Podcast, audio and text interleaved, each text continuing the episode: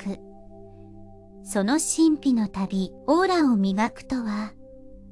何か見えない光を磨く。その神秘の旅、磨かれたオーラは、人々を引き寄せ、心の中に永遠の輝きを灯す始まりは、自分自身の内側、心の奥底に眠る未知の宝石、その宝石を磨くためには自分を知り、自分を受け入れること、次に、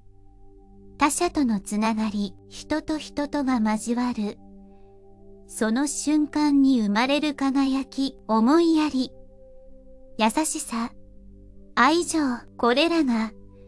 オーラをより一層磨く、そして、日々の生活の中で小さなことに感謝し、大きなことに挑む、その積み重ねが、オーラに深みを与え、人々の心を優しく照らす最後に、未来への希望、明日への一歩を踏み出す勇気、その勇気が、新たな光を生む。そして、その光が、オーラを磨く、オーラを磨く。その神秘の旅、終わりはなく、